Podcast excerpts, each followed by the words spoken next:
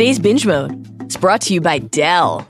The Dell X P S thirteen with an Intel Core i seven processor is the laptop for people who never say no to one more episode.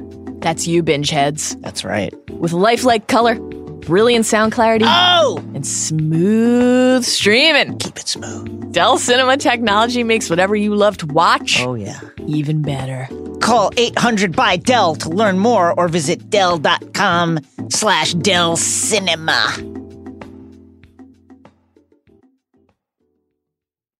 Warning. Binge Mode contains adult content. That's right. If you, like Victor the Dictor, have ever flown in specifically to a wedding just to see what your old flame is up to, well, you might want to turn away from this podcast because we'll, we'll be discussing topics such as that. But if that's the kind of thing you're into, please uh, stay tuned for Binge Mode. But if not, check out one of the other podcasts from the fine Ringer Podcast Network. One more warning. Yes. Binge Mode contains spoilers. Uh-huh. If you don't yet know why we're calling Harry Barney, or Barry. The cousin. Please You're the cousin, proceed right? with extreme caution. And now, Binge Mode. Scrimgeour turned back to the will. To Harry James Potter, he read, and Harry's insides contracted with a sudden excitement. I leave the snitch he caught in his first Quidditch match at Hogwarts as a reminder of the rewards of perseverance and skill. As Scrimgeour pulled out the tiny walnut-sized golden ball, its silver wings fluttered rather feebly, and Harry could not help feeling a definite sense of anticlimax. Why did Dumbledore leave you this snitch? Asked Scrimgeour. No idea, said Harry.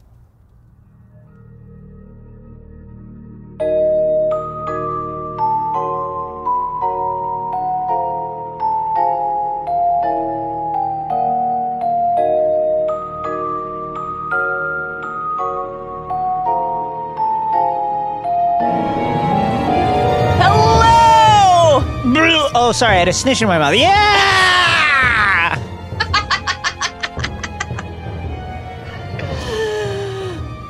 And welcome to Binge Mode, Harry Potter. I'm Mallory Rubin, executive editor of the ringer dot com. Oh, what a great website. Fabulous website. What a week on our website. Big week for a big boy website. That's a big website. There's a big website. Oh. Joining me today. Now that he's finished asking, what is the point yes. of being an international Quidditch player if all the good-looking girls are taken? What a fucking flex by Victor the Dictor. This chapter. It's Ringer Senior Creative and your headmaster, new beard and all, Ooh. Jason Concepcion. Mal, this girl is very nice-looking. She is also a relative of yours. She does also listen to Binge Mode Harry Potter, where we're exploring every facet of the Harry Potter universe. Whether or not you believe you ought to wear sun colors to a wedding, shouts to Xenophilius. Love that dude. For luck, you know. Please subscribe to this podcast on Apple Podcasts, Stitcher, Spotify, or wherever you get your podcasts. And please rate and review us. Five points and stars for Binge Mode. Please feel free to follow us on Twitter and Instagram at binge underscore mode, a k a the underscore, and join our Facebook group, which is just for Binge Mode fans, which is an excellent place to post your favorite bit of high heat from the homie, Auntie Muriel. Just throwing flames. Calm down, Auntie Muriel. Like, please. Head over to theringer.com slash shop to check out our new Binge Mode merch. Yes. Not everything there is suitable for a wedding. No goblin tiaras, but great stuff for fleeing from one. Yes. Last time on Binge Mode Harry Potter, we explored how the cost of war shapes chapters four through six of Harry Potter and the Deathly Hallows. And on today's episode, we're diving into chapters seven and eight. Requisite spoiler warning for today's binge as always. While those chapters are today's primary focus, we will be going deep, deep on details from all seven books and eight films and the wider ah! Potter canon. That's my ghoul impression. Taking the entire series into account from the moment we meet with the minister. So press that snitch right to your lips. Mm, that's right. Because it's time to start cracking codes.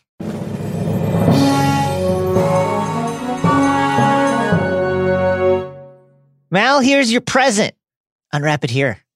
It's not for my producer's eyes. And when you finish, let's offer up a brief refresher on what actually happened in Hallows chapters seven and eight by climbing aboard the scarlet steam engine of plot, the Hogwarts Express. Choo-choo. Happy seventeenth birthday, Harry! Yay! You're a man now! And Ginny has quite the gift for mm. the occasion. Hello. She's exploring every facet of the Harry Potter inner mouth. But later that day, after Ron has so rudely barged in on their makeout sesh, another interruption appears in the form of a bedraggled minister of magic, Rufus Scrimgeour. He's brought the contents of Dumbledore's will to the Burrow, and thus, a gift. Mm-hmm. For Ron, Hermione, and Harry. And the next day is Bill and Fleur's wedding, and a disguised Harry speaks to Elphias Doge and Auntie Muriel at the reception, where he learns some speculative but horrifying details about Albus Dumbledore's past. The party ends abruptly, however, when Kingsley Shacklebolt's Patronus arrives in the middle of the dance floor and announces that the Ministry has fallen, Scrimgeour is dead, and the Death Eaters are on their way. Mal? Yeah. I don't think there's anything hidden in the icing. And that gets us to this episode's big idea. So let's dive into the pensive to sift through our thoughts. The defining theme of chapters seven and eight of Harry Potter and the Deathly Hallows is puzzles.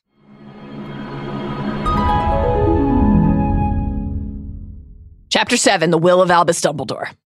We open in a dream, a vision, on a mountain road at dawn, looking down at a small town, wondering about a man, longing for him, for answers. And then we wake with Harry, scar prickling. Ron tells Harry he was muttering the name Gregorovitch in his sleep. And Harry has a vague idea that he's heard the name before, but he can't place it. Readers, though, surely can. We heard the name in Goblet of Fire during the weighing of the wands, when Mister Ollivander examined Crumb's hornbeam and dragonheart string instrument and said, "This is a Gregorovitch creation, unless I'm much mistaken, a fine wandmaker, though the styling is never quite what I, however." Harry retains enough of the dream to deduce that Voldemort is looking for this Gregorovitch fellow. To quote Ron, "Poor bloke." And that he's doing so abroad. The Valley Vista doesn't look like anywhere in Britain, according to Harry, a renowned traveler who's definitely right. capable of making Fucking, this deduction. I know, it's incredible geography master He's Harry Potter. He's been like Potter. four places like, ever. That doesn't look like England based on what?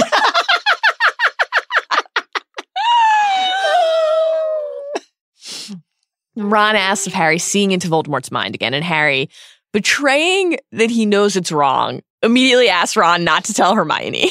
Quote, "Although how she expects me to stop seeing stuff in my sleep." Well, buddy, that's what the whole occlumency thing was for.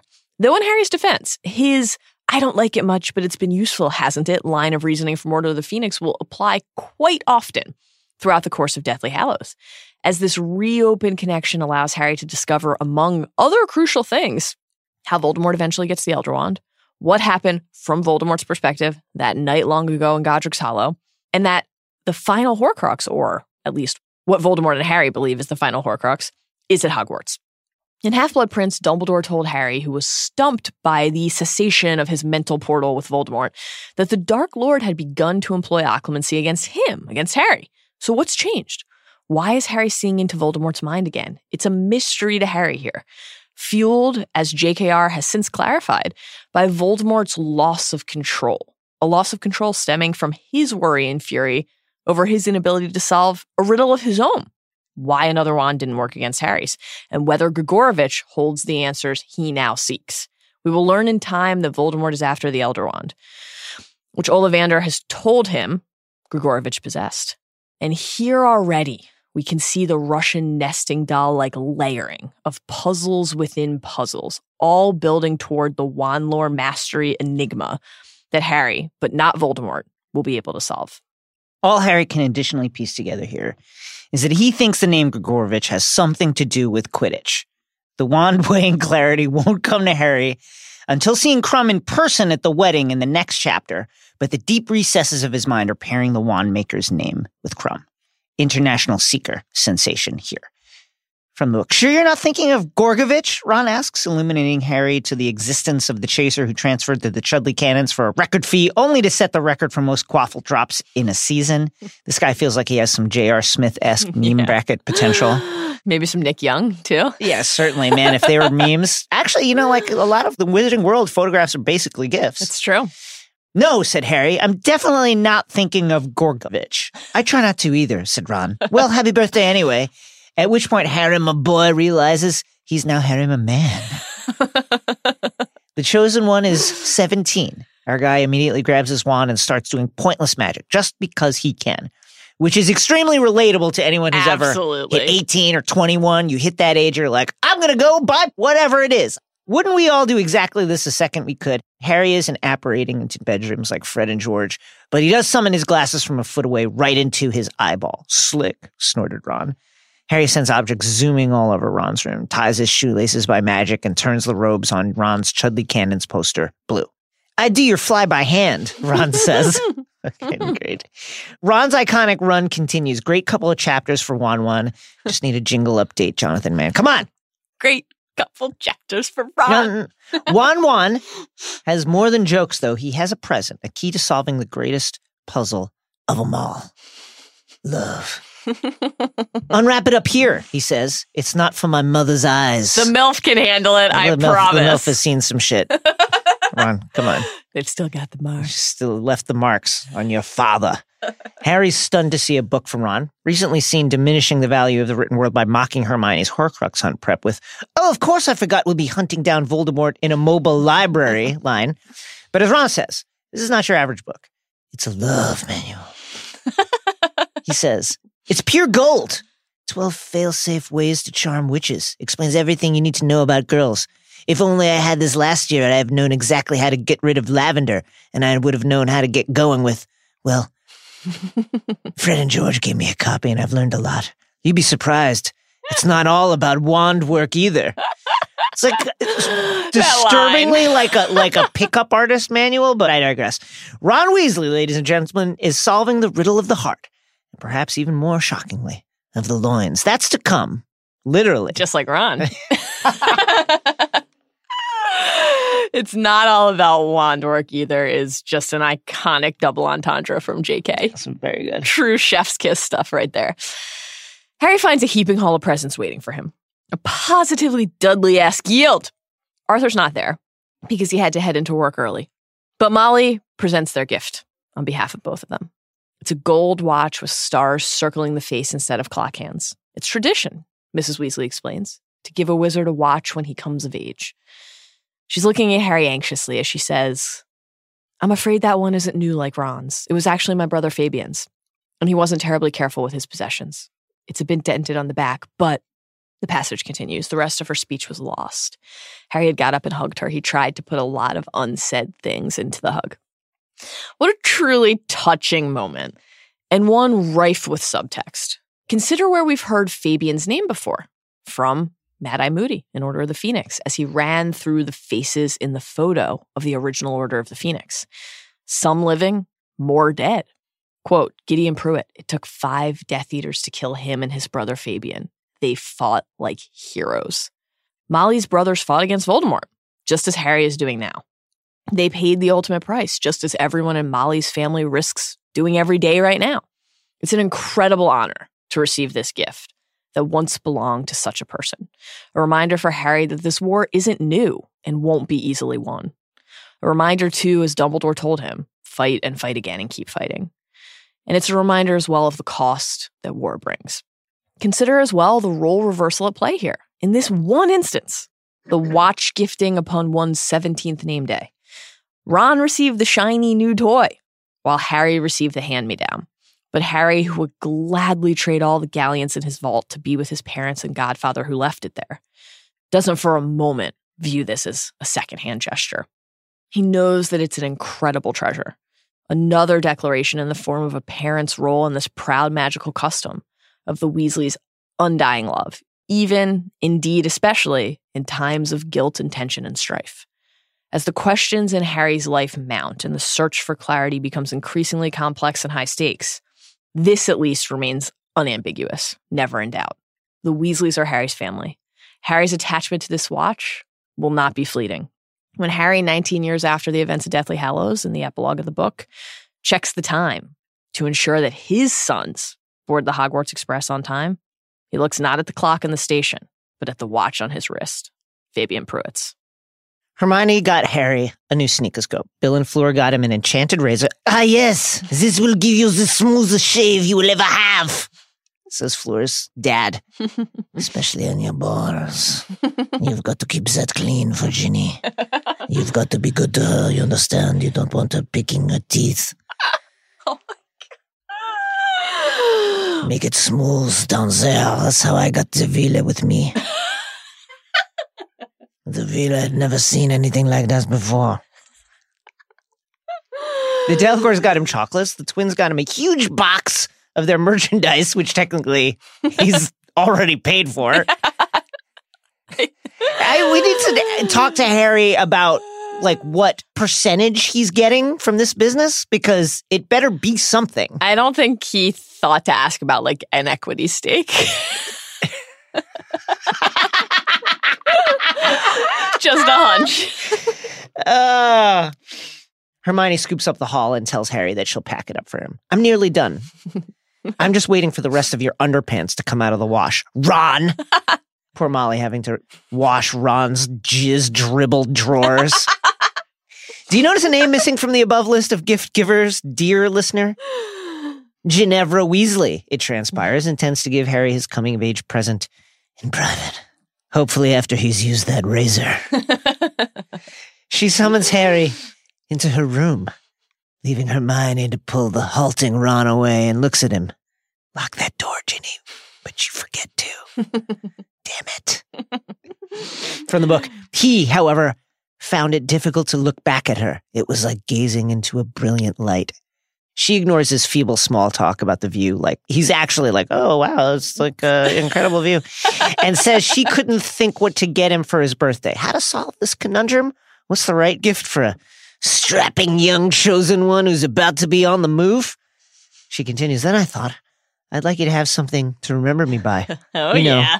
If you meet some villa when you're off doing whatever you're doing. Harry says, I think dating opportunities are going to be pretty thin on the ground, uh, to be honest. There's the silver lining I've been looking for, she whispered. This is so good. And listeners, this next stretch is why we have an adult content warning. From the book. And then she was kissing him, and she had never kissed him before. What were they doing then all that time? And Harry was kissing her back, and it was blissful oblivion, better than fire whiskey. She was the only real thing in the world. Ginny, the feel of her. One hand at her back and one at her long, sweet-smelling hair. Her head had hair on her head. You understand? God. She wasn't using the razor yet, but he'd show it to her after. Devastatingly, oh my God. The full erotic fiction this promises is cruelly interrupted by Ron. Taking a page from the Prince movie, Dumbledore's cock-blocking book, and casting Phallus Protego on Harry's throbbing full by barging into the room without knocking with the feeblest of, oh, sorries, fucking imaginable. Hermione runs in behind him, out of breath from trying to salvage things. Like, where did he start running forty yards away? And she, I don't understand the geography of this. But not as out of breath as Harry, who's currently trying to tuck his boner into, like, under the pleats of his pants. From the book, it felt as though a cold draft had entered the room when the door opened. Tell me about it! Sadly, not a cold shower, which Harry will be needing at this point. Oh, my God. The only thing more painful than Harry's blue balls is what is actually transpiring in this moment. Ron's ears are red, Hermione looks nervous, and Ginny's voice is flat when she speaks. Harry feels as though, quote, his shining moment had popped like a soap bubble. Suddenly, his reasons for breaking things off with Ginny after Dumbledore's funeral wash over him anew. Quote, all happy forgetfulness was gone. He follows Ron out of the room and into the yard, Hermione by their side, and as soon as they're clear of the house, Ron reveals the source of his interference. He doesn't want to see Ginny get hurt again. You ditched her, he says. What are you doing now? Messing her around. And when Harry and Hermione both protest, Ron plows on, saying how wounded Ginny was when things ended. And Harry says, I was hurt too. Quote, you know why I stopped it, and it wasn't because I wanted to. When Ron points out that Harry's actions of a moment ago are bound to get Ginny's hopes up. I must note here, by the way, never accounting for the fact that Ginny instigated this and Ginny is going after what this she the, wants. This is also, it's the lamest of excuses for this action. Like, also, let your sister run her own life. Like, she doesn't need you, Ron, super virgin. I'm reading a book on how to kiss a girl extraordinaire riding in on his fucking white knight horse and being like, how dare you! Acting this way with my sister, dishonoring her when you had already... Br- Listen, Ron. It's a tough look for Ron. It does come from a good place. It's actually... It's quite sweet it is in one a way. Of the, it is actually... The reason that I'm not like, what a dick, is it's it's a very human moment. Like, yeah. This is a thing that I think people in their regular lives have experienced or seen happen or understand when this is happening. Yeah, like, it's a protective instinct. Yeah. And, and also, he does know what it feels like when you want to be with somebody and you can't, and you're tortured by that. Right. And he doesn't want that happening for Ginny. Right. Also, Ron's version of that was like, I'm getting blowjobs from Lavender when I really want to be with Hermione. What do I, how do I break up with her? Yeah, it's not great that his, like, the first thing he says about the book is, it would have told me how to ditch Lavender. It's very tough. That's not the best. Guess we should amend our prior statement. Tough couple chapters for Ron. So you take the good with the bad, you know? It's the best. Ron is the best. He's Love great. Ron. This is a mixed moment. Harry says, in reply, she's not an idiot. She knows it can't happen. She's not expecting us to, to end up married or...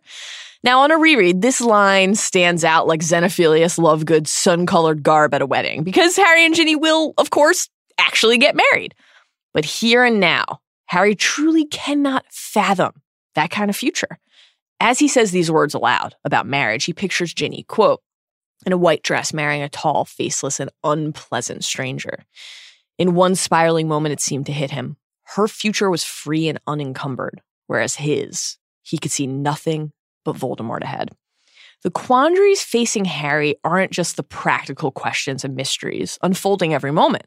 They're existential, concerned with the very nature of his humanity and his existence. When Harry and Dumbledore speak in King's Cross later in this book, Dumbledore will say, do not pity the dead, Harry. Pity the living, and above all, those who live without love.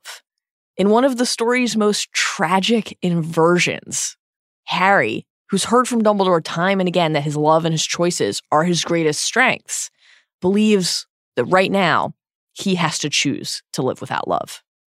Ginny and Harry don't share any more one-on-one time before his birthday dinner, which takes place in the garden now that Charlie, Hagrid, Lupin, and Tonks have joined the already sizable Burrow crowd. Purple and gold decorations adorn the yard. Raven's colors. That's right. Nice, Ron tells Hermione after she turns the crabapple tree gold. You've really got an eye for that sort of thing. Twelve fail-safe ways coming through in the clutch. Turns out one of those earth-shaking revelations in twelve fail-safe ways is say nice things. Compliments. Missus Man, it's like, what a fucking groundbreaking revelation. Missus Weasley comes out with Harry's birthday cake, a massive iced snitch. That's great stuff. Incredible. Harry observes that Lupin, though smiling upon greeting Harry, quote, looked rather unhappy. It was all very odd. Tonks behind him looked simply radiant. We'll realize a few chapters from now that this behavior stems from Tonks' pregnancy. Tonks, who wanted to be with Remus despite his lycanthropy and isolation, is overjoyed to be building a family with the man she loves. Remus, who felt himself too old and broken and tainted for Tonks, is filled with terror over whether he's allowed what he thinks is a weakness, his own desire and passion to potentially endanger his unborn child. From the book, Tonks deserves somebody young and whole, he said in Prince. Don't you understand what I've done to my wife and unborn child? He'll scream at Harry later in Hallows. I should never have married her. I've made her an outcast. In moments like this, as Harry and Lupin shake hands, Lupin's shrouded state can seem bewildering, a confounding contrast to those around him. But in the instances when that shroud lifts and he opens up to Harry and us, we see so clearly how his pain, isolation, and fear have tormented and warped him, making him feel unworthy of this kind of love. Hagrid naturally is emotional, just as I am, because Jason has asked me to attempt to do Hagrid voice work. seventeen, eh? Said Hagrid as he accepted a bucket-sized glass of wine from Fred. Six years to the day since we met, Harry. Do you remember it? Vaguely, said Harry, grinning up at him. Didn't you smash down the front door, give Dudley a pig's tail, and tell me I was a wizard? I forget the details. There follows an awkward moment in which Hagrid mentions the baby unicorns keeping him busy and says he'll show them once they're back at school.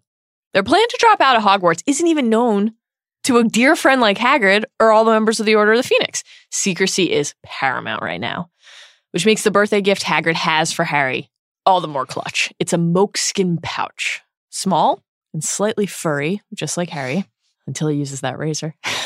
Hello. And smooth as a seal. Fresh out of the water. Slick. With a drawstring for the wearing.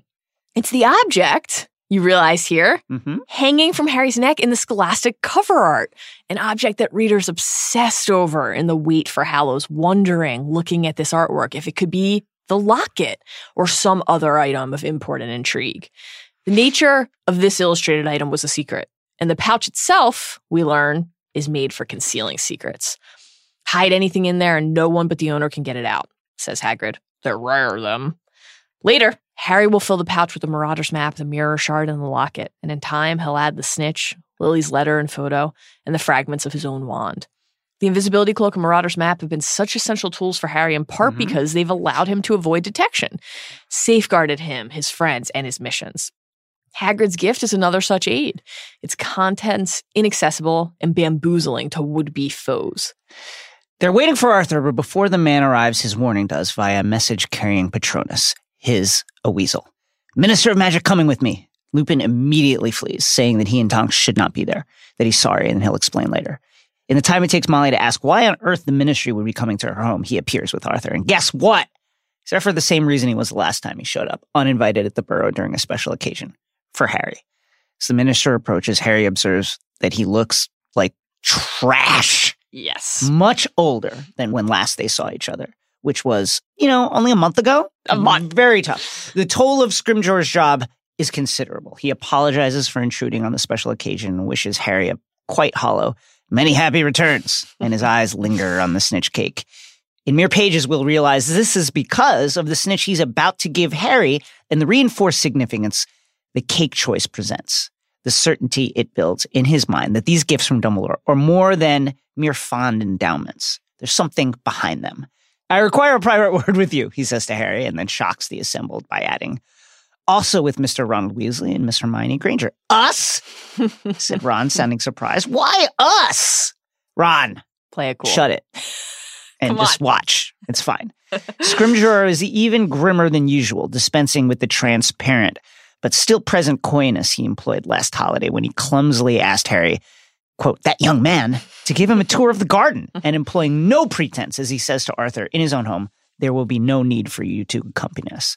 The specific nature of his visit is still unclear, but his manner makes his intentions stark. Ron leads them to the sitting room, Arthur and Molly exchanging worried looks in the receding distance. Harry, knowing that they're all thinking the same thing as he is. Scrimgeour must know that they're planning to drop out of Hogwarts.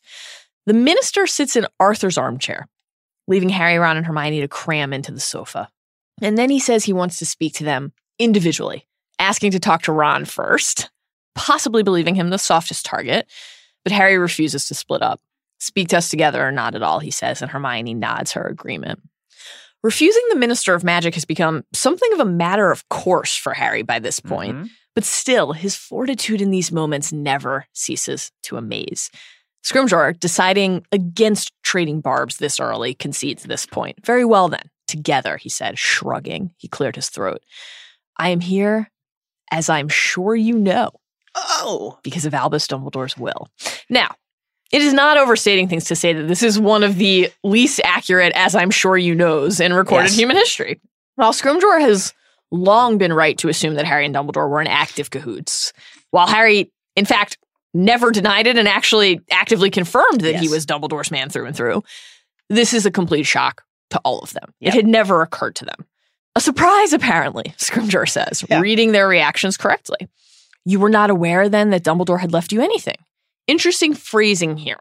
in light of how Harry's thoughts have lingered through the opening pages of Deathly Hallows, about what Dumbledore actually did leave him, a seemingly impossible task and not nearly enough to go on. Uh, all of us, Ron asks. Me and Hermione too. Ron, my guy, chill. Just hush. Harry interrupts Scrimgeour's reply, noting that Dumbledore died more than a month ago and asking what the hell took so long. And Hermione showing no fear in the face of not only power, but clear attempted manipulation, says, isn't it obvious? They wanted to examine whatever he's left us. You had no right to do that. And her voice trembles as she speaks, but not from nerves. She's outraged by this miscarriage of justice, this intrusion into Dumbledore's life and memories.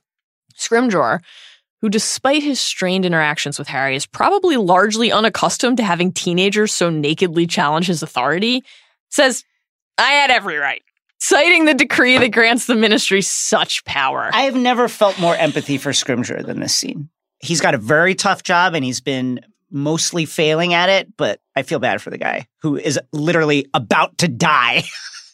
Very close to the end of his life right here, and he's just getting a three-man weave run on him by Harry, Ron, and Hermione. It's very tough, and one of the things that makes it so tragic is, as he will say at the end of yeah. this extremely fraught exchange, we should be on the same side. Yes. We're on the same side, but they just can never align. Yeah. In response to him saying, I had every right, this decree grants the Ministry such power, Hermione naturally knows that the specific confiscation decree that he's citing relates to stopping wizards from passing on dark artifacts and requires powerful evidence to employ. Are you telling me that you thought Dumbledore was trying to pass us something cursed? She asks. And this is notable in a few ways. Of course, Dumbledore would not pass them something cursed, but the nature of Hermione's statement reveals how inconceivable it is to them, and maybe to anyone but Rita yeah. and her sources at the moment and Auntie Muriel, that Dumbledore could have in any way at any point been associated with the dark arts. What's more, it illuminates the shady nature of the Ministry's behavior here, warping the law into a paper shield to hide their true intentions. Harry asks, why now? Why are you letting us have this stuff now? And Hermione naturally knows. The thirty-one days the law allows the Ministry to keep the items for is up. Even the Ministry can't push beyond that because these objects aren't actually proven to be dangerous. Scrimgeour doesn't acknowledge Hermione's right in one reply, but turns right to Ron, who he wanted to question first, alone, and toward whom his eyes flickered during this conversation. He knows from experience that Harry won't bend, and he sees immediately that Hermione is a force and knows her shit. Yes. And so let's give the redhead a try. He says, would you say you were close to Dumbledore, Ronald? Me? Oh, no, not really. It was always Harry who he halts at the stop talking now look that Hermione fires at him from the book, but the damage was done. Scrimgeour looked as though he had heard exactly what he expected and wanted to hear. This puzzle piece clicked exactly into place. He continues, if you were not very close to Dumbledore, how do you account for the fact that he remembered you in his will? He made exceptionally few personal bequests. Let's pause here for a moment to consider the heartache this line points to. Dumbledore's history is a mystery to Harry. That's why Doge's remembrances and Rita's book tease alike elicited such fierce emotions in him. There's no time for Harry or anyone to harp on this now, but Dumbledore making, quote, exceptionally few personal bequests speaks to the riddle of his own past and the heartache that defined it. Where are his loved ones? Where's his family? Where are his friends? Why isn't he leaving more things to more people in his life? This is one more subtle seed planted for the reveals to come. Scrimgeour continues. The vast majority of Dumbledore's possessions, he said, were left to Hogwarts. His private library, his magical instruments, his other effects.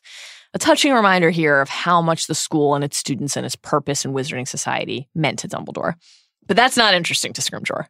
Why do you think you were singled out? He asks Ron, who tries to recover from his initial slip by saying, I don't know. I when I say we weren't close, I mean, I think he liked me. Hermione tries to stitch this wound closed. You're being modest, Ron. Dumbledore was very fond of you, and Harry thinks to himself that this was, quote, stretching the truth to the breaking point, because Ron and Dumbledore had never been alone together, never really interacted at all. But as the ultimate use of the gift that Dumbledore is leaving to Ron will show, Dumbledore knew Ron well enough, and at least in one respect, better than Ron knew himself. Scrimgeour pulls out a large drawstring pouch, and from it, retrieves a scroll, and here begins the reading of the will. Quote, the last will and testament of Albus Percival Wulfric, Brian Dumbledore. Yes, here we are, Scrimgeour says. To Ronald Bilious Weasley, I leave my Deluminator in the hope that he will remember me when he uses it. Woo! And from the bag, Scrimgeour pulls an object that Harry has seen before, the put-outer, which sucks or restores all light from a place. And Ron looks stunned as he receives this item, which, as Scrimgeour tells him, is a valuable object. Quote, it may even be unique, certainly of Dumbledore's own so design. Cool. Why would he have left you an item so rare? She writes Scrimgeour so well. Her ability to establish in such a short span of time the full scope of someone's character, speech patterns, yeah. mannerisms, everything. It's just incredible. She's a great dialogue oh, writer. Ron can only shake his head as Scrimgeour continues to lay out the puzzle that he's trying to solve. Pieces that he's handing to Harry and Ron and Hermione that will then become a different kind of riddle for them entirely. Both sides are trying to decipher Dumbledore's intentions here, but in different ways and for different reasons. The Ministry wants to understand his plan so that it can stop or co-opt it. Harry and co. need to crack these codes so that they can act upon their meaning, moving forward with their quest, for which every piece of intel is a priceless gem. Quote, Dumbledore must have taught thousands of students, Scrimgeour persevered. Yet the only ones he remembered in his will are you three. Why is that? To what use did he think you would put his Deluminator, Mister Weasley? Man, when he says, yeah, the only ones you remember in his will are you three, I get a chill every time. Ron says, put out lights, I suppose. Now, while it would be totally unreasonable to expect Harry or anyone else to think about this at this time, totally unreasonable, the question that Scrimgeour is asking here is actually, without him realizing it, a massive clue about the ultimate Snape Dumbledore reveal. Dumbledore didn't craft his will atop the tower after Draco disarmed him. This was set. And the two people that Dumbledore told Harry to bring into his trust and his quest are in it, signifying that Dumbledore was preparing to die. And then there's the nature of the gift itself. The object won't just allow Ron to turn the lights on and off. It'll allow him to find his way back to Harry and Hermione after he abandons them, guiding Ron with Hermione's voice and a pulsating blue light. From later in the book, quote, he knew what he was doing when he gave me the Deluminator, didn't he? Ron will say. He, well, he must have known I'd run out on you. No, Harry will say in reply. He must have known you'd always want to come back. He knew in part because he himself came back to his family and to the light. Remember me indeed. Scrimgeour moves on to Hermione. To Miss Hermione Jean Granger, I leave my copy of The Tales of Beedle the Bard in the hope that she will find it entertaining and instructive. Yes. He hands her a small, ancient-looking book with a stained and peeling binding and the title written in runes, which Harry never learned to read. Quote, as he looked, a tear splashed onto the embossed symbols. Scrimgeour asks why she thinks Dumbledore left her this book, and she says that the headmaster knew she liked to read. Yes, but why that particular book, he presses. He says, did you ever discuss codes or any means of passing secret messages with Dumbledore? Of all the bequests, this appears to be the most overt cipher, a literal collection of symbols from which only a select few can parse meaning. As we'll learn later in this chapter from Ron, this book is famous in the wizarding world, ingrained in wizarding homes and wizarding childhoods. But not everyone has the original text. Not everyone has the version written in runes. Dumbledore's brilliance is on display here. Hermione, suppressing a sob, says that no, she and Dumbledore never discussed codes, and that, quote, if the Ministry hasn't found any hidden codes in this book in thirty-one days, I doubt I will. But in passing along the rune version of Beedle, Dumbledore is able to embed the sign of the Deathly Hallows in its pages, which Hermione will find in time, recognizing it as the mark that Luna's father wore around his neck at the wedding. She'll eventually insist they go speak to him about the symbol, at which point they'll read the tale of the three brothers and learn about the lore of the Deathly Hallows. Dumbledore gave Hermione the key to unlocking this legend, and Harry's understanding of the Elder Wand and the Resurrection Stone and the Cloak of Invisibility and his choice to hunt Horcruxes even as he becomes the true master of the Hallows, the true master of death. He gave her a story dismissed by many as a children's tale, but containing therein the truth of life and death and loss and longing, sacrifice and acceptance. Sound familiar? It does. It's Harry's turn. Quote, to Harry James Potter, he read, and Harry's insides contracted with a sudden excitement. I leave the snitch he caught in his first Quidditch match at Hogwarts as a reminder of the rewards of perseverance and skill. Harry feels a, quote, definite sense of anticlimax as Scrimgeour removes the fluttering snitch and asks Harry why Dumbledore left it to him. And Harry says, truthfully, that he has no idea. Quote, for the reasons you just read out, I suppose. And reminding Harry of the rewards of perseverance and skill is, undeniably, a crucial thing. The quest will test his patience and his conviction time and again. Persistence in the face of a seemingly unconquerable task, a seemingly unbeatable foe, has been a theme of Harry and Dumbledore's shared experience. You think this a mere symbolic keepsake then, Scrimgeour asks? And while it will prove not to be merely that, this phrasing from Scrimgeour minimizes the power that a symbolic gesture can have. Reminders like this one from Dumbledore to Harry really matter. Scrimgeour asks next about Harry's snitch-shaped birthday cake, slipping into pure paranoia mode here. Oh, it can't be a reference to the fact Harry's a great seeker. That'd be too obvious, Hermione says. There must be a secret message from Dumbledore hidden in the icing. Well, Hermione, in a matter of speaking, yes, we'll see later in this chapter that Dumbledore did, in fact, leave a hidden message in the metal icing of the actual snitch. But Scrimgeour here brushes this mockery aside, saying a snitch would be a very good hiding place for a small object. And Hermione, of course, knows why. Snitches have flesh memories, she says. And Harry and Ron have no idea what she's talking about, but helpfully, Scrimgeour informs them. No one touches a snitch, he says, before it's used in a match. Even the maker wears gloves. It's enchanted to identify the first person to touch it in case of a disputed capture. Quote, this snitch will remember your touch, Potter. It occurs to me that Dumbledore, who had prodigious magical skill, whatever his other faults, might have enchanted this snitch so that it will open only for you. Harry's heart was beating rather fast, the passage continues. He was sure that Scrimgeour was right. And Scrimgeour demands that Harry take the snitch. But when he does, nothing happens. That was dramatic, said Harry coolly. Both Ron and Hermione laughed.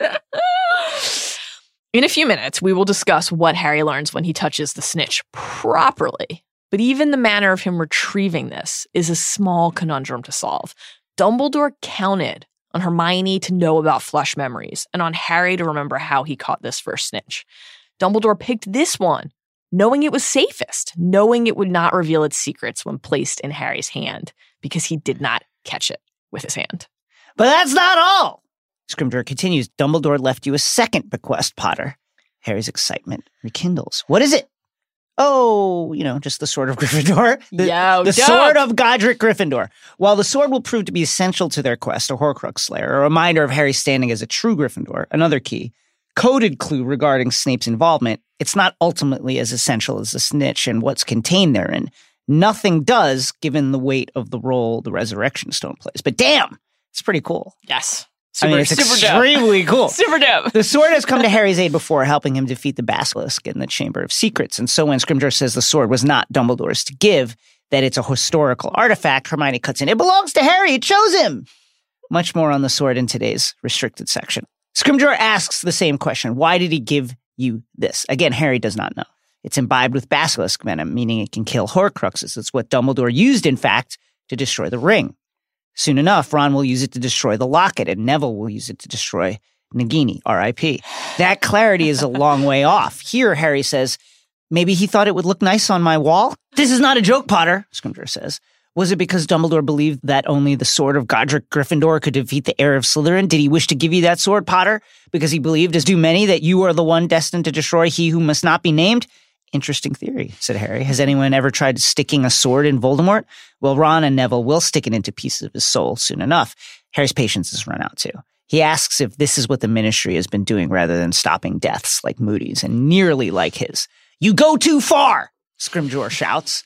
They both stand and Scrimgeour limps toward Harry, jabbing him in the chest with his wand, singeing a hole in his shirt. Ron jumps up and raises his wand. A wonderful moment yeah, for Ron, who's willing to fight the Minister of Magic to defend his friend.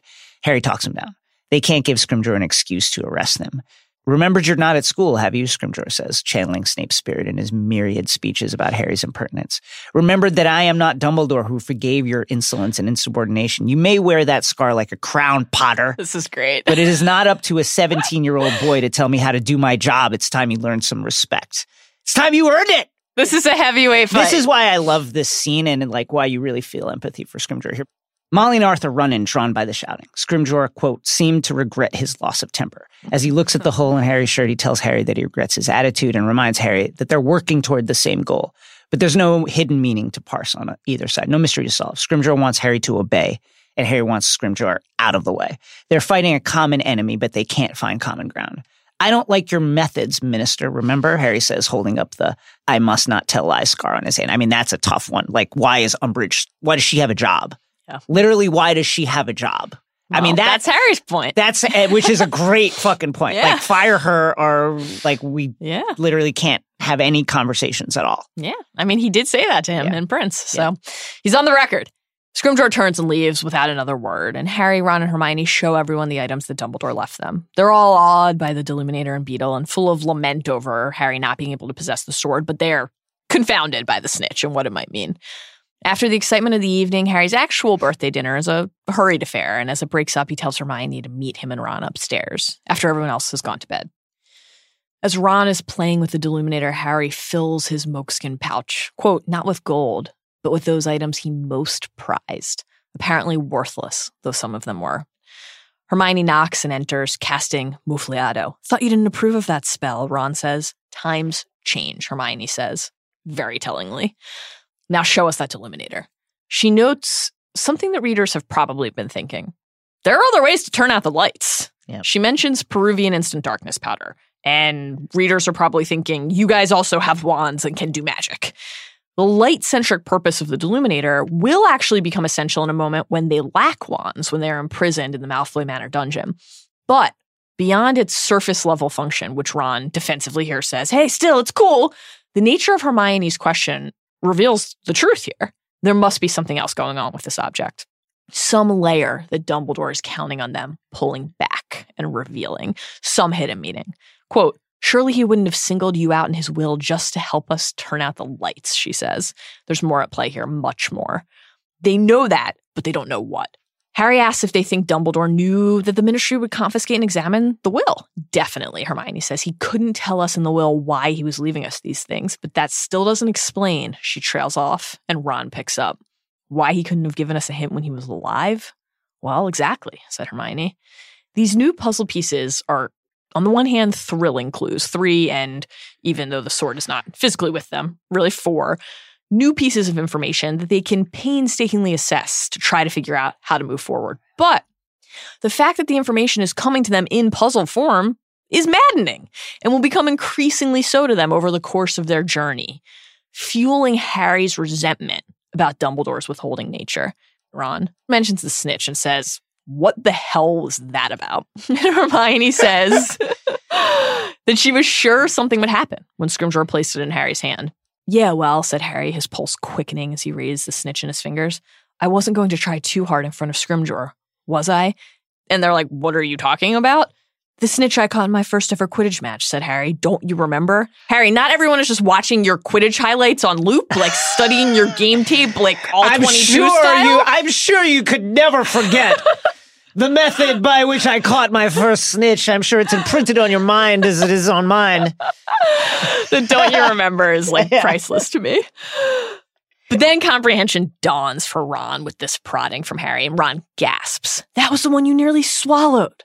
Harry, heart beating fast, lifts the snitch and presses it to his mouth. Quote, it did not open. I remember being sure that it would open here. Yeah. This chapter, every beat of it, you're just on the edge of your seat waiting for the next reveal. Yeah. And the push and pull, the disappointment that you feel along with Harry, and then the thrill of the prospect of yeah. more. It's just, it's an unbelievable seesaw. Yeah.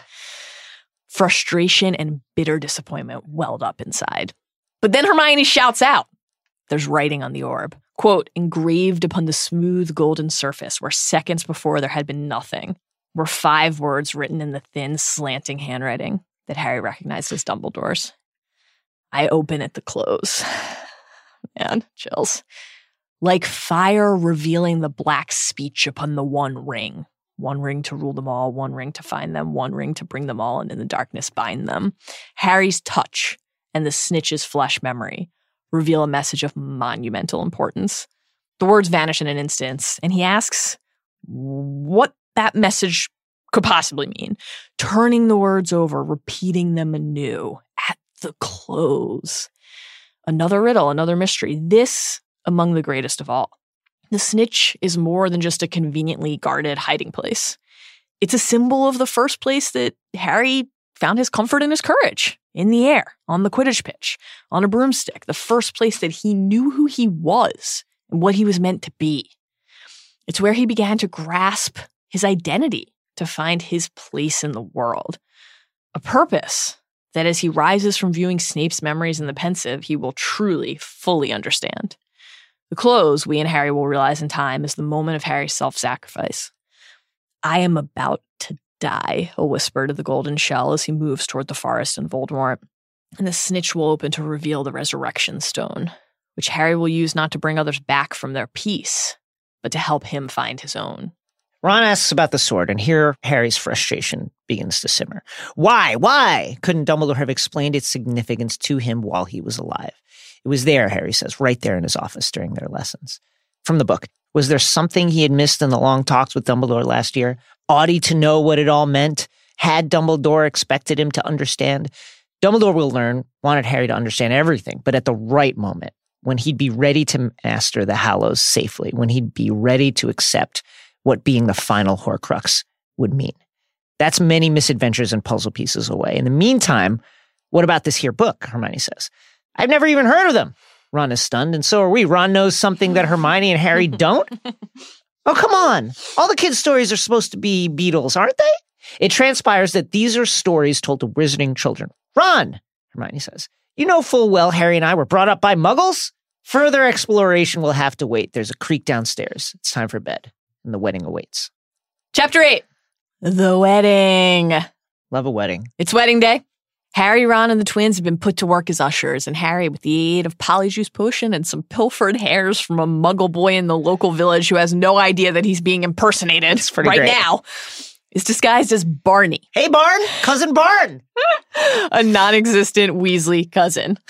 There are so many Weasleys, the thinking goes, that no one will know right. he's a fake.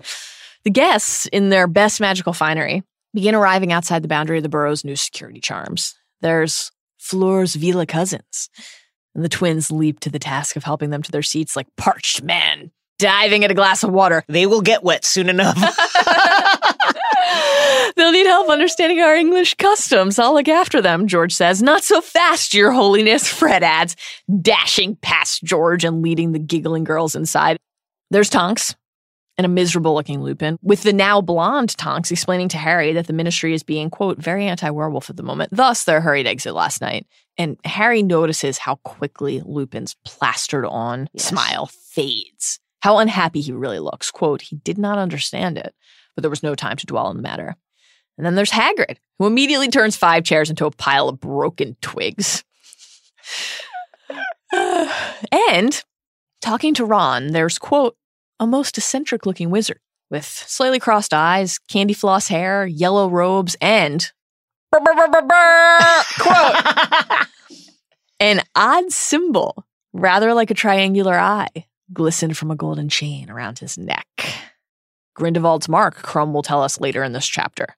The sign of the Deathly Hallows, Xenophilius will tell us when Harry, Ron, and Hermione visit his home later in the book to unearth the mystery of this very symbol drawn by hand for Hermione in the copy of Beedle that Dumbledore gave her. He introduces himself to Barney as Xenophilius Lovegood and then says to Ron, but I think you know my Luna. I love the way he says that, yeah. my Luna. We see immediately that Xenophilius, who can't stop gushing about the, quote, glorious infestation of garden gnomes. It's wonderful. Pass down his quirk to our dear Luna. And speaking of, this is an incredible moment. She rushes up and says, hello, Harry. And Harry, who of course is disguised using Polyjuice potion, is it. like, what? I know, it's great. er, my name's Barney, said Harry, flummoxed. Oh, have you changed that too? She asked brightly. How did you know? Oh, just your expression, she said. Just an iconic showing. There's never Luna enough here. Luna. Luna's uh, she's incredible. Yeah. She is just unbelievable. Love her. We get a nice Harry Luna shipping moment when he thinks that after you got past the brightness of her outfit, quote, the general effect was quite pleasant. And another one from her when she tells Harry, you look smart. Complimenting his dress robes before explaining that her father believes you should always wear sun colors to a wedding. For luck, you know. Then coming in hot over the top rope, it is the long-awaited arrival of Ron's very first snogging partner, Auntie Muriel. Is that Muriel's music? Our first exposure to her comes as she's dispensing dunk after dunk. And your hair's much too long, Ronald. For a moment, I thought you were Ginevra. Merlin's beard, what is Xenophilia's Lovegood wearing? He looks like an omelette. When Ron introduces her to Harry as our cousin Barry, she says, another Weasley? You bleed like lambs. Without pausing, she adds, isn't Harry Potter here? I was hoping to meet him. I thought he was a friend of yours, Ronald, or have you merely been boasting? Muriel is just getting started on a run that will oh, see her God. fire shots in all directions. Incredible. Not exempting the bride. She's a good-looking girl, but still French. Nothing like shitting on an entire nation oh, God. and the nation of birth of the bride on her wedding day. We learned that Muriel stopped coming around family gatherings after Fred and George set off a dung bomb under her chair at dinner. But Ron's story time is interrupted by a rapid blink fest at home in a rainstorm. Hermione has arrived. She looks fucking great. Wow, Ron says as he blinks like a smitten buffoon. You look great.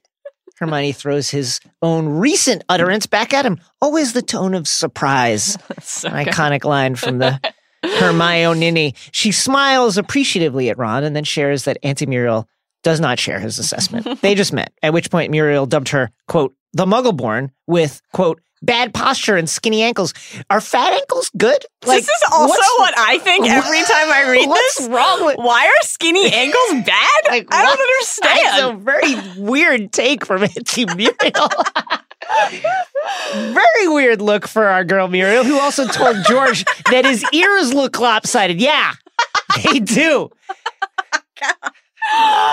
Give Muriel a spinoff immediately. Yeah, immediately. Immediately. They start reminiscing about another family member, dear Uncle Bilious, who you will recall from Prisoner of Azkaban saw Grimm and died twenty-four hours later. Fred says he used to down an entire bottle of fire whiskey,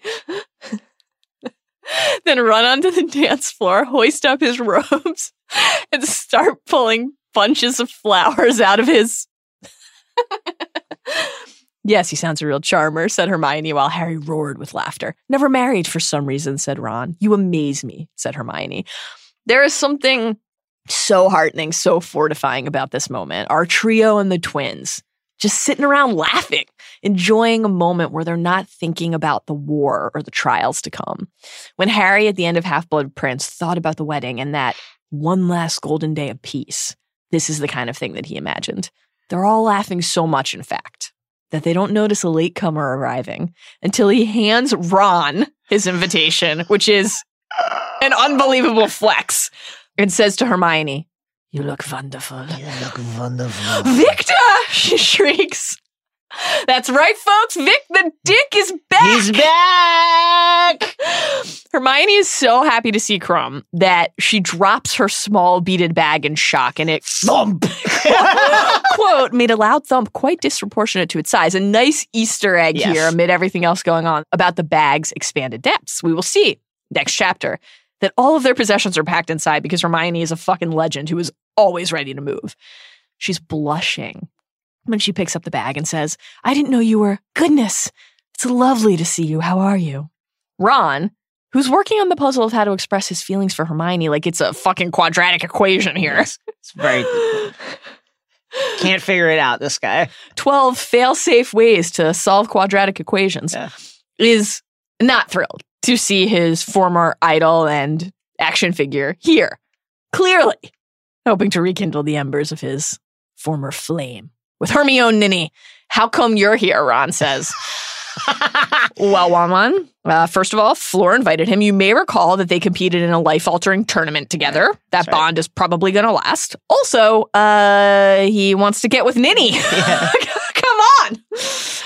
As this scene is playing out, the Vila are all in a tizzy over Crumb's arrival. A nice reminder that our dude is a legit celebrity. He is and he's a, a good famous lo- person. And he's a good-looking kid. He is, though Ron has a comment on his appearance as they all take their seats. Hermione, still blushing, still pink, and Ron red, turns to Harry and mutters, did you see he's grown a stupid little beard? Time to update your action figure, Ronnie. I will never get over the fact that he bought a crumb action figure. Anyway, the ceremony itself, presided over by the same wizard who presided over Dumbledore's funeral, is delightful. A ray of light in a darkening world. Fleur glows, casting her light upon them all when she reaches her soon-to-be husband. From the book, Bill did not look as though he had ever met Fenrir Greyback. The symbolism here is deep and important. A chapter after Harry discovered the message, I open at the close on the snitch left to him by Dumbledore, here's an example of two seemingly binary outcomes, death and life, blending into each other. Yes. The meaning of one is derived from the other. Life is precious and important and worth defending precisely because we die. Even Auntie Muriel's barbs about Ginny's low-cut neckline can't dampen the scene. Though the neckline clearly dampens Harry's pants. From the book, Ginny glanced around, grinning, winked at Harry, then quickly faced the front again. Harry's mind wandered a long way from the marquee, back to the afternoons, spent alone with Ginny in lonely parts of the school grounds. In this moment, cast against the union of Bill and Fleur's lives, Harry's reminiscing doesn't fill him with joy. It fills him with the same sense of remove he experienced earlier when looking around Privet Drive. From the book, they had always seemed too good to be true, he thinks of those moments, as though he had been stealing shining hours from a normal person's life, a person without a lightning-shaped scar on his forehead. Tears abound as Fleur and Bill say the words. Missus Weasley, who initially opposed the union, remember, weeps openly, so grateful for her son's life and his happiness. Hagrid's sobbing. Hermione's eyes are full of tears. I declare you bonded for life, the tufty-haired wizard says as silver stars shower down on them and golden balloons burst to release birds and bells, and we get to appreciate for a moment that love can still exist in this world. It's beautiful. The surroundings transform for the reception, a molten gold dance floor spreading, the band that was previously getting high on the peace pipe heading up to the stage to perform. Bill and Fleur take to the dance floor to the adulation of their guests. Ron, moments ago, having said that they'll have time to congratulate them later, never anticipating that that might not be true. Our friends join the Love Goods table. And when Luna gets up to dance alone to a song she likes, she's great, isn't she? Said Ron approvingly. Always good value. He's talking about Luna like she's a baseball yeah, stat. A lot of value above replacement with Luna. Yeah, but are you looking at Baseball Reference or Fangraphs? Vic the Dick takes her seat at the table with Barney, Ron, and Hermione. Vic, glowering, asks who that man in yellow is. And Ron says, he's the father of a friend of ours. Then asks Hermione to dance, clearly not wanting her to be near Crumb for too long. Hermione, who was described as looking, quote, pleasurably flustered. It's nothing like being fought over. Man, love to be pleasurably flustered. Yeah. When Crumb arrived at the table, looks, quote, taken aback, but pleased too at Ron's request. That leaves the two seekers to their conversation, though, of course, Crumb doesn't realize that he's speaking to Harry. Ah, they are together now, Crumb asks. Uh, sort of, Harry says, summing up the puzzle of Ron and Hermione's current romantic state fairly well. They're in the it's complicated Facebook setting of the tech devoid wizarding world. Yeah. Crumb, who ostensibly came here from Bulgaria to see her, and yes, of course, to attend his dear friend's wedding, but had to, to see think, her. Had to yeah. think Hermione would be there, right? Takes the blow surprisingly well. But we can tell just from the nature of his observation that he was hoping for something else. Yeah. He moves on, though, because something other than Hermione's flowing yes. lilac dress has his attention. Yeah. He asks Barney if he knows Lovegood well. And when Harry says, I meant him to say why, Crumb says, if he was not a guest of Fleur's, I would duel him here and now for wearing that filthy sign upon his chest. As stated above, we will soon learn that this is the sign of the Deathly Hallows and yeah. that Xenophilius is a quester, a true believer in the three objects presented in the tale of the three brothers, the Elder Wand, the Resurrection Stone, the Cloak of Invisibility. Harry, who thought the object looked like a, quote, strange triangular eye, asks, what's wrong with the symbol? And Crumb says, it's Grindelwald's sign. Harry is surprised by this. Grindelwald? The dark wizard Dumbledore defeated, he says? Exactly, Crumb says, adding that Grindelwald killed many people, including his grandfather. Crumb says, of course, he was never powerful in this country. They said he feared Dumbledore, and rightly, seeing as how he was finished. But this, he pointed a finger at Xenophilius. This is his symbol. I recognized it at once. Grindelwald carved it on a wall at Durmstrang when he was a pupil there. Readers don't yet know what a massive role this symbol and the legend and truth behind it will play in the story, nor that this is the sign of the titular Deathly Hallows that we've been puzzling over since the book's title was released. Mm-hmm. We also don't yet know what Grindelwald reveals await in relation to Dumbledore. But even absent that knowledge, it is clear that there's a puzzle here to solve. It seems impossible that Luna's father, who was gushing about the enormously beneficial qualities of gnome saliva mere pages ago, would be walking around with a dark wizard symbol hanging from his neck. This mark, we can already deduce, means different things to different people. Mm-hmm. Though, as we'll realize in time, Grindelwald himself adopted the sign because of the Hallows lore. He had the Elder Wand, and he sought the other Hallows too, aiming to possess them all and use them to gain power. We will discuss this more in time, both during the course of this book and during our Fantastic Beasts episodes. But it's worth quickly noting here how strange it is, regardless of the other original significance of the Hallows and the captivating pull over Xenophilius and so many of us regarding what that really symbolizes, that more people would not at least be familiar with its association with Grindelwald, at least be aware of that, given the scope and horror of his reign. It's not the same, but it recalls in a fashion Westeros's failure to believe that the White Walkers were back. And of course, how Ron, a boy born and raised in the wizarding world, did not recognize the dark mark in the sky, reminds us that real horrors can recede with astonishing speed. Harry vouches for Xenophilius. In truth, Harry barely knows him. But just by what he's seen in the short, goofy conversations that they've had and going by the fact that Luna is a delight who seems completely untouched by dark magic, Harry finds it extremely doubtful that Xenolove could be an adherent of Grindelwald. He tells Vic that Dick so, but to no avail. Dick, focused on Xeno, draws his wand, and when he does so, Harry cries out, "Gregorovitch!" Puzzle pieces are snapping into place in Harry's mind, and he realizes why the name from his Voldemort vision on the mountain road was familiar. Harry has heard it before.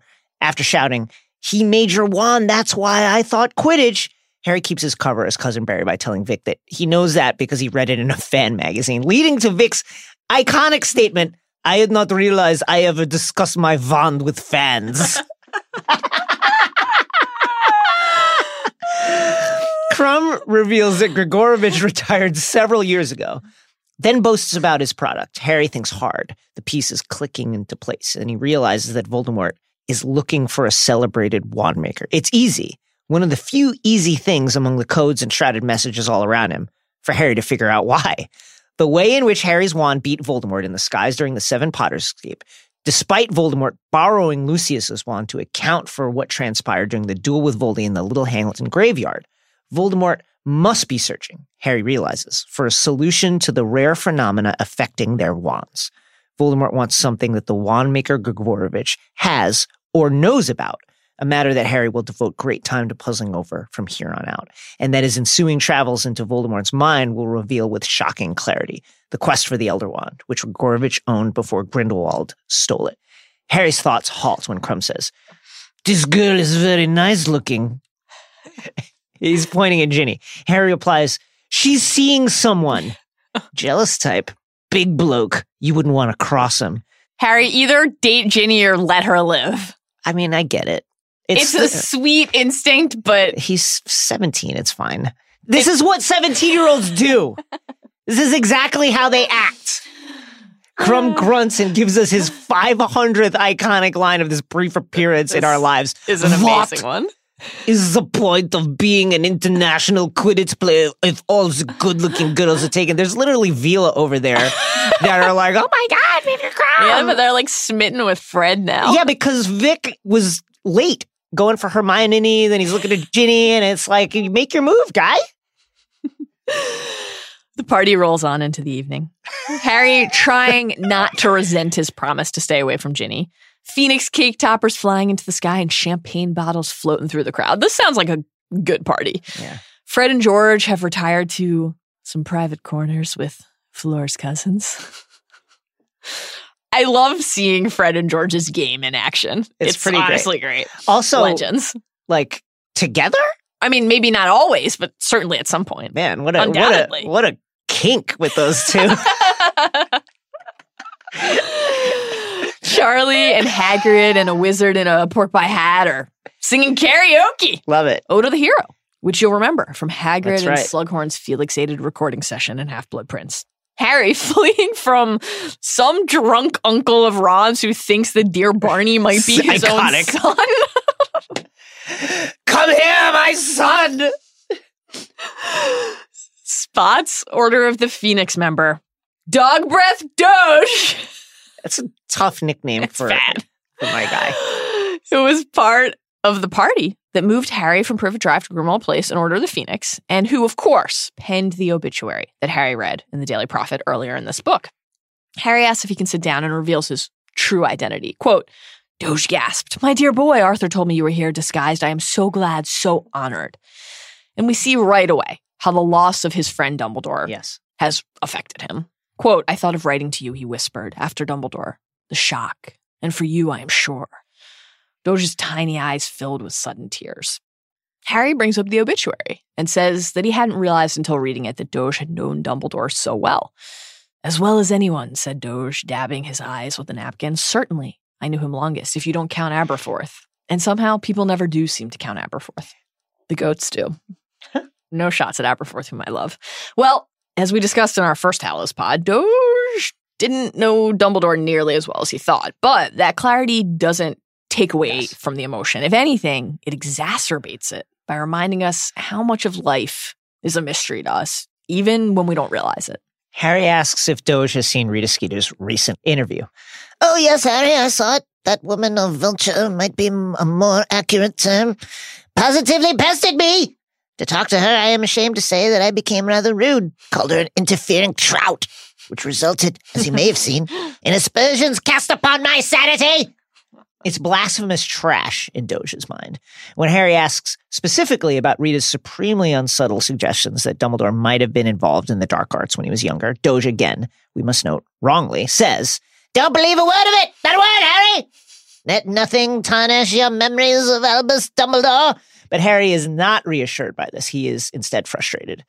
From the book, did Doge really think it was that easy, that Harry could simply choose not to believe? Didn't Doge understand Harry's need to be sure to know everything? Sometimes death can bring peace and clarity, but Dumbledore's death has brought Harry nothing but pain and questions, more puzzles that he doesn't have the pieces to solve, more riddles that not only gnaw away at Harry's soul, but challenge something fundamental about what he believes to be true. Auntie Muriel homes in on the sound of Rita Skeeter's name like a shit-talk-seeking missile. "Rita Skeeter? Oh, I love her. I always read her." What follows is a scene that shows that truth is often, if not always, a matter of perspective. The act of trying to understand other people is naturally an exercise in fitting together often contradictory puzzle pieces to find meaning in a larger whole. What information do you have and when? How does the context of your particular experience frame your understanding? Muriel shouts at an actual Weasley cousin nearby, "Give me your chair! I'm one hundred seven! And then tells them not to look so damn grim. "Before he became so respected and respectable and all that tosh, there were some mighty funny rumors about Albus." Now consider why we're hearing this from Auntie Muriel, of all people. What function is she really serving? She's a gives-no-fucks truth warrior who will say anything she thinks or feels. But there's more. She's just told us her age for a reason. She's been around for most of Dumbledore's life. She's a member of a proud wizarding family who would have had access to the rumors of the day. She's not just looking for dirt like Rita. She's lived through these times when Doge, quote, radish-colored, laments her, quote, ill-informed sniping. She replies in kind by chiding his obituary, saying it was too much of a hagiography. "I'm sorry you think so," said Doge more coldly still. "I assure you I was writing from the heart." And here the box upends and a positive flood of new information, new pieces, each more jagged than the last, pours out over Harry. "Oh, we all know you worship Dumbledore," Muriel replies. "I dare say you'll still think he was a saint, even if it does turn out that he did away with his squib sister." "Muriel!" Doge cries, quote, a chill that had nothing to do with the iced champagne was stealing through Harry's chest. "What do you mean?" he asked Muriel. "Who said his sister was a squib? I thought she was ill." Now, Ariana, of course, was not a squib. As we'll learn over the course of Deathly Hallows, she was a witch who repressed her powers after being attacked by muggle boys who saw her do magic and tried to force more out of her. And from that point forward, her magic turned inward and became uncontrollable. Following the Credence-centric reveals in the first Fantastic Beasts film, many have come to believe that Ariana, like Credence, was an Obscurial. Notably, it's not clear here whether Doge is objecting to the substance of the statement or to the fact that Muriel is speaking it aloud. Yes. clearly, quote, delighted at the effects she had produced in Harry, a k a. Barry, a k a. Barney, who's stunned by what he's hearing. She says, anyway, how could you expect to know anything about it? It all happened years and years before you were even thought of, my dear.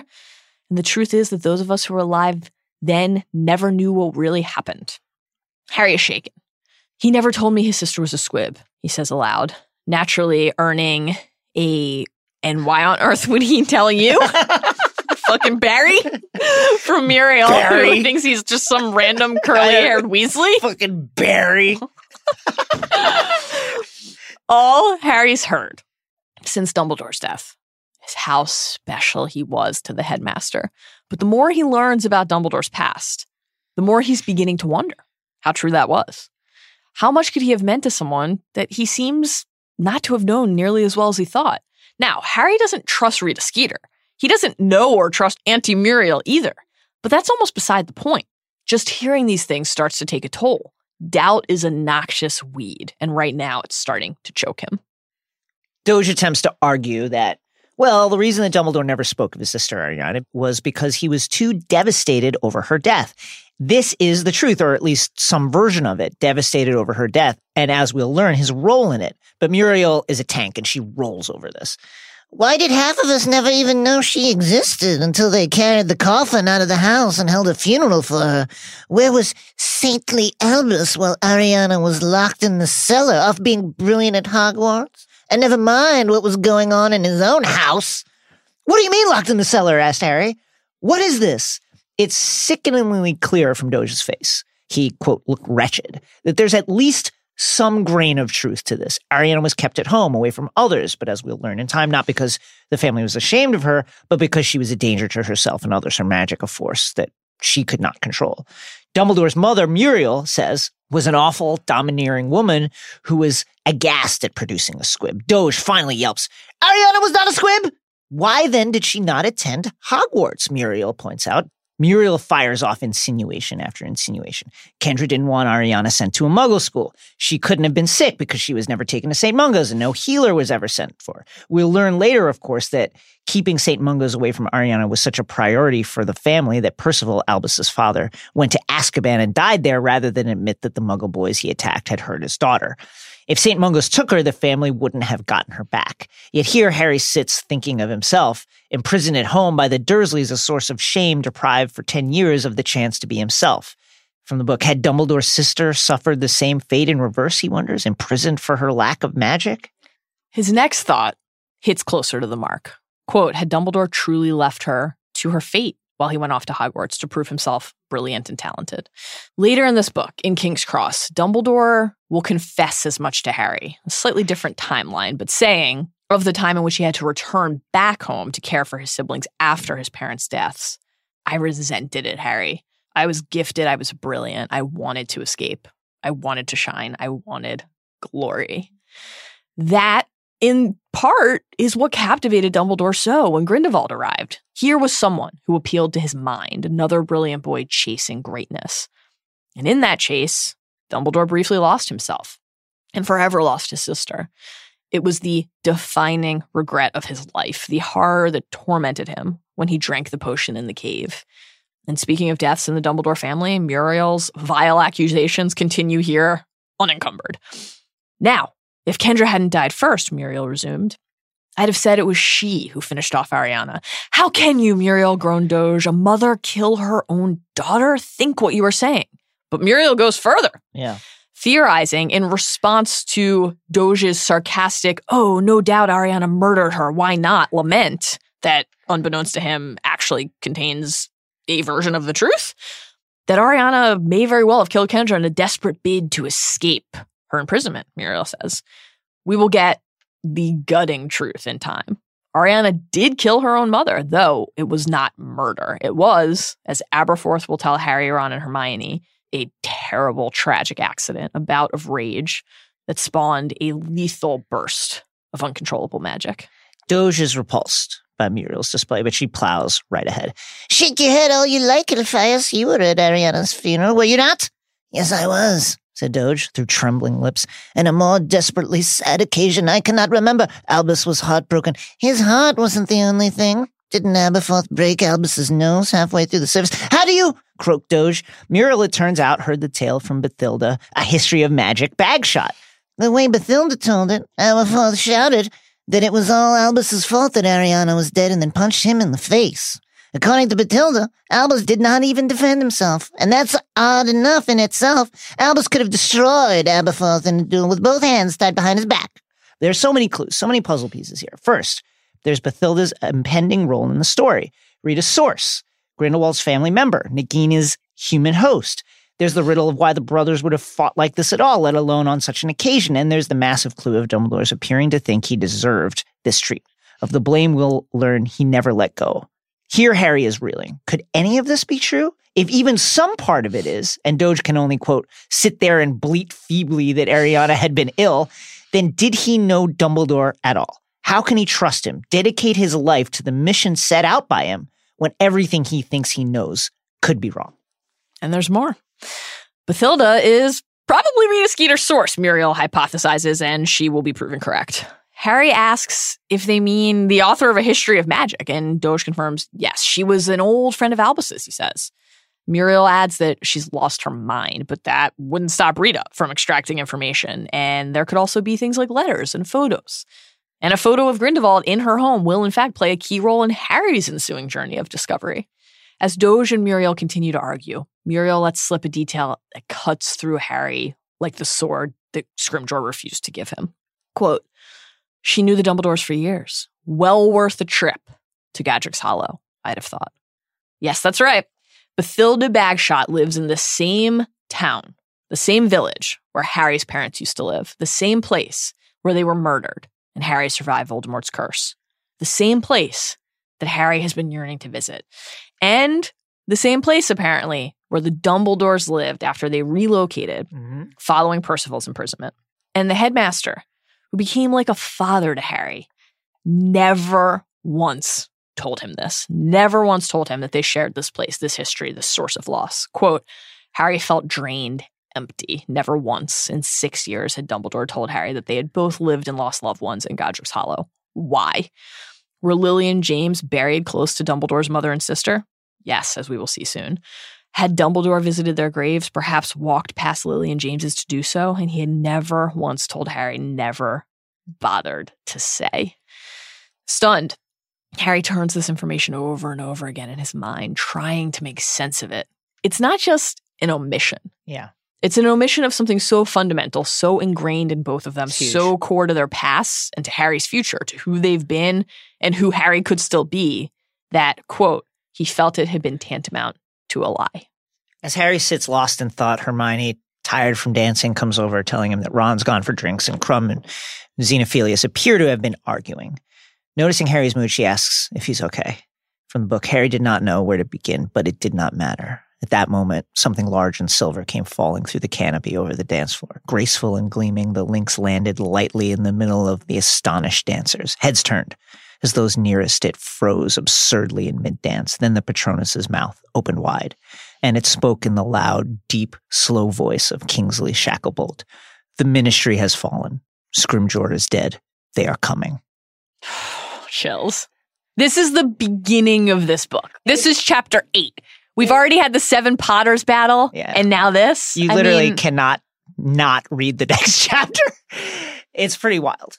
Tiny bit of Phoenix song for Scrimgeour. He did try. I feel bad for the guy. Yeah, I he honestly, did try. He did try. Let's he give him oh, a squawk. Well, it is heartbreaking to discover later yes. that he literally died to protect, protect Harry. Harry. That's a beautiful moment. A nice I mean, moment of redemption.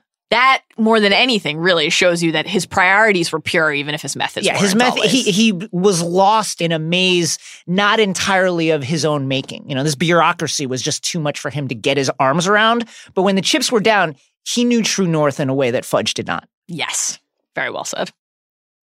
Mal, according to reliable historical sources, the sword may present itself to any worthy podcaster. So don't feel special, in other words. But feel free to prove yourself worthy. Please toss the invisibility cloak over our heads and lead us into the restricted section to teach us what we need to know about the Sword of Gryffindor.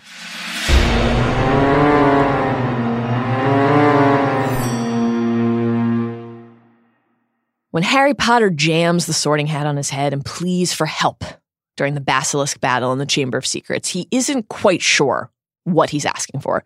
He just knows that he's fighting a giant, ancient snake and needs something, anything, to defend himself. Luckily, the hat obliges, and Harry receives quite the aid. Quote, a gleaming silver sword had appeared inside the hat, its handle glittering with rubies the size of eggs. One chapter later, after using the sword to slay Slytherin's monster, Harry makes another discovery. With Dumbledore's prodding, he sees the name engraved below the hilt, Godric Gryffindor, one of Hogwarts' four founders, Jason's pick for toughest hang among the founders, and the namesake of Harry's own house. You just got to hear about it, all the stuff all the time. He's so brave, and it's like, you know, anybody who, who walks around with their sword on is like a tough hang. Zero doubt that Helga is the best Helga hang. Is by far the best hang. Helga, come watch Red Zone with me on Please. Sunday. Please, Helga. Years later, of course, another true Gryffindor will pull the sword out of the hat and use it to kill another of Tom Riddle's snake friends. And there's a reason for this continuing connection between the sword and the hat.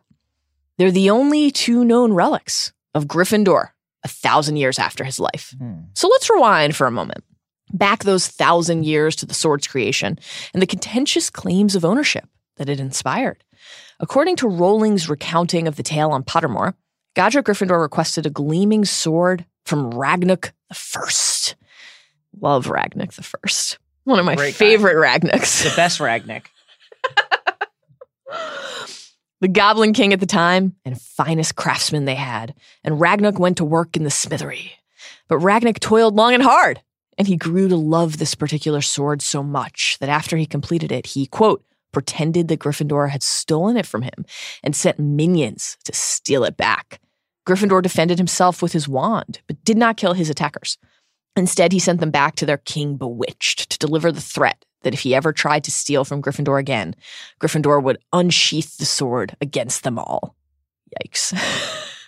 I told you. It's like, this guy, it's like, calm down, Godric. Please. Helga's just a chill person. Very extra look from Godric right here. Ragnarok respected the threat, but he never told his followers that the sword should have been Gryffindor's, thus giving birth to the legend that Gryffindor had stolen the weapon. Combine that myth with the goblins' cultural belief that items they make belong to goblins by right. Stannis' voice. Yeah. It is mine. It is mine by rights. And should therefore return to goblins after a wizard buyer's death. And the two sides have a recipe for long-term strife. In fact, there's some evidence, according to one of the Wombat quizzes on Rowling's old site, that disagreement over the sword's ownership catalyzed one of the Goblin rebellions some six or seven hundred years after the sword's creation. Because the sword is made of goblin silver, it is pure and enchanted, especially by goblin magic. We know from other items that goblin silver is immensely valuable and tactically desirable. In Order of the Phoenix, for instance, Hagrid explains that he and Madame Maxime presented the giants with a gift of a goblin-made battle helmet. That was, quote, indestructible.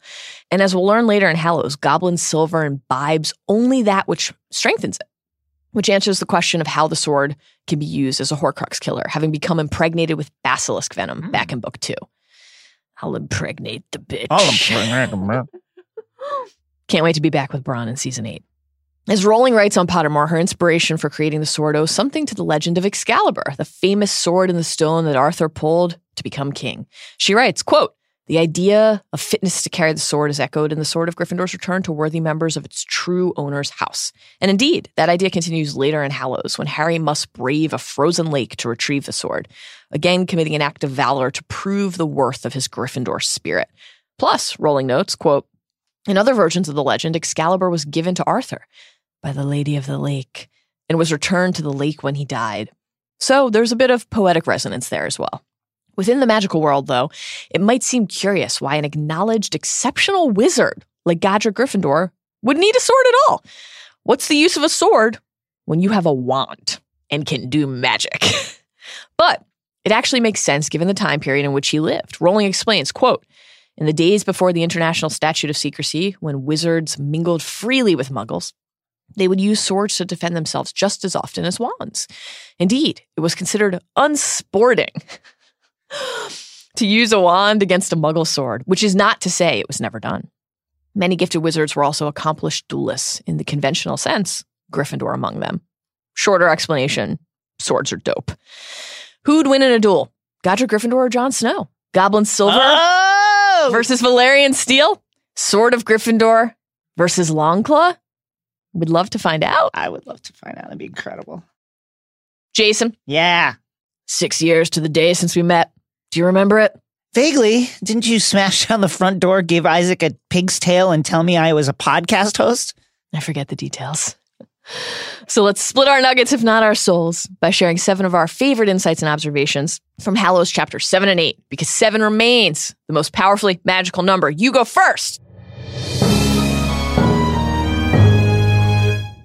Number one.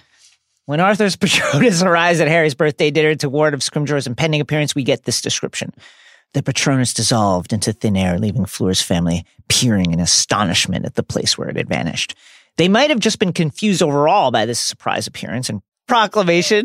But remember, too, that according to Rowling, as we mentioned in a previous restricted section, Dumbledore came up with the idea of using Patronuses to send messages, and only members of the Order of the Phoenix can do so. So the Delacours may well be astonished because they just didn't know that this kind of magic was even possible. Further proof, not that we needed it, of Dumbledore's prodigious skill. Incredible. Number two. When Hermione goes toe-to-toe with Scrimgeour about the actual letter of the law of the decree for justifiable confiscation, Scrimgeour says, "Are you planning to follow a career in magical law, Miss Granger?" To which she replies, "No, I'm not. I'm hoping to do some good in the world." This is quite ironic, given Hermione's ultimate career arc. Our yeah. girl will end up holding the same job as the man currently across from That's her. Pretty good. Minister for Magic. And on her road to that posting, she will serve as deputy head of the department of magical law enforcement, though in an alternate timeline, she will just go to pieces because she's not with Ron. Shouts to Cursed Child. Number three, as the wedding guests begin to arrive, Fred says, "When I get married, I won't be bothering with any of this nonsense. You can all wear what you like, and I'll put a full body-bind curse on Mum until it's all over." Wow. A truly devastating line to come across on a reread because Fred, sadly, will not live long enough to get married, perishing instead at the Battle of Hogwarts. Genuinely very sad to read yes. this every time. Oh, new Fred voice from you there. I was inspired. Feeling like, by the you Vila? Know, listen, we're by not the Vila gonna, sex? I love the Vila, let me tell you. But I I just feel like we're not getting a lot of time with him. So I, oh, you know, God. No. But I do love the Vila. It should not be allowed, as I said, at sporting events, but I love a Vila. Great at weddings, though. Great. Fantastic at weddings. Number four. When Harry enters Ginny's room for their makeout sesh, he observes a picture of Gwenog Jones, captain of the all-witch Quidditch team, the Holyhead Harpies, on one of Ginny's walls. Great goal setting on display here yeah. from our girl Ginevra, who will go on to play professionally for the very same Harpies. Sports fanatic. Number five. It's kind of funny that Arthur's Patronus is a weasel in light of the following passage from Order of the Phoenix at the first D A meeting from the book. "Are you trying to weasel out of showing us any of this stuff?" said Zechariah Smith. "Here's an idea," said Ron loudly before Harry could speak. "Why don't you shut your mouth?" Perhaps the word weasel had affected Ron particularly strongly. Take the power back, Arthur. Love it. Number six. Chapter eight contains our first exposure to the physical form, the visual aesthetic of the sign of the Deathly Hallows, a symbol that has become essential shorthand for Potter fans everywhere. In the two thousand seventeen B B C documentary, Harry Potter, History of Magic, J K R revealed that the symbol was subconsciously inspired by the film The Man Who Would Be King, which contains a Masonic symbol. Apparently one day, after sketching Professor Sprout while watching the movie, Rowling learned that her mother had died. And in the B B C documentary, she reveals, quote, "The Masonic symbol is very important in that movie. And it was literally twenty years later that I looked at the sign of the Deathly Hallows and realized how similar they are." She adds, "When I saw the movie again and saw the Masonic symbol, I went cold all over and I thought, is that why the Hallows symbol is what it is?" Incredible. Wow. Number seven. Muriel's tiara obviously sets up some high comedy, but has a couple of other purposes too. Number one, it gets us thinking about goblin-wrought items before the ownership of the sword becomes part of Grip Hook's plot. And two, it gets us thinking about notable headdresses before the reveal of Ravenclaw's lost diadem, a tiara-like object. Mal, are you planning to follow a career in magical law? No, I'm not. I'm hoping to do some good in the world. Oh, shade. Just like today's winner.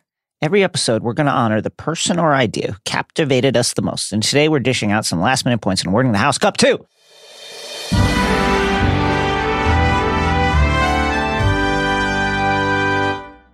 Hermione Granger.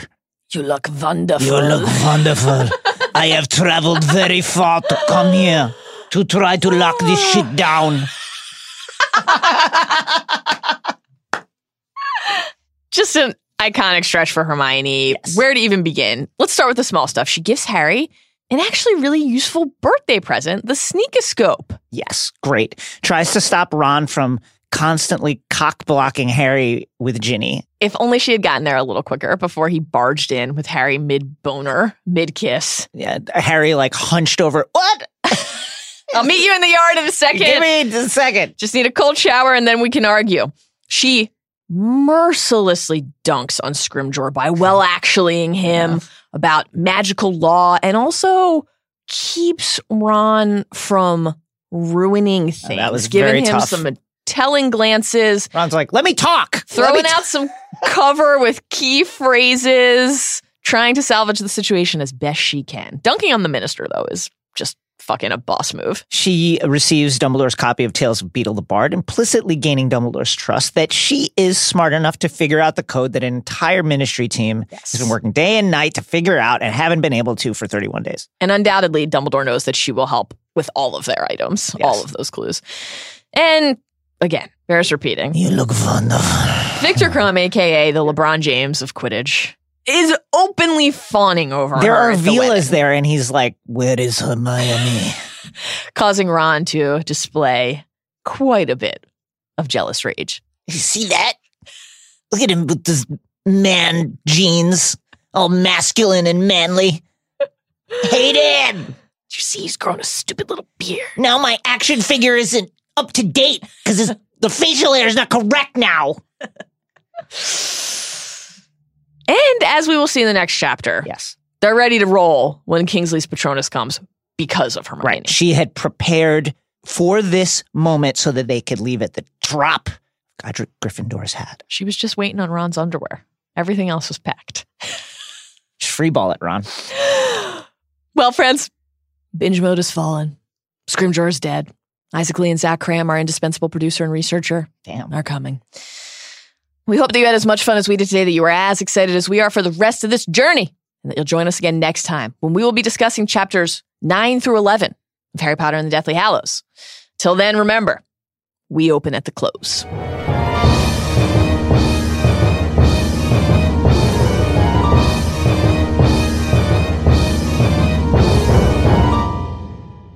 Are they together? Hermione and the red-headed boy? I don't know. I think so. Okay. What about her? She's very attractive. I like her. This the redhead who looks as if she is perhaps related to the boy. yeah, yeah, she's got a boyfriend. Sorry, and he's like a dick and fucking six five, huge muscles. Oh, what about uh, this villa here? You're very attractive as as always. I love a villa. Ah, uh, yeah, it's Fred and George took them somewhere. I don't know. It's you can hear the banging and the squeaking of springs from somewhere in the house. I don't know. Oh, okay. What about uh, this older lady here? I like her as well. The mother? She's got a very intense energy that I like. Yeah, she is the mother of the groom as well as a lot of the people here. Oh, that's too bad. What about this old lady? The old one here. Who's, uh, I, I saw you talking with. I know, she's good. Go for it, man. Okay.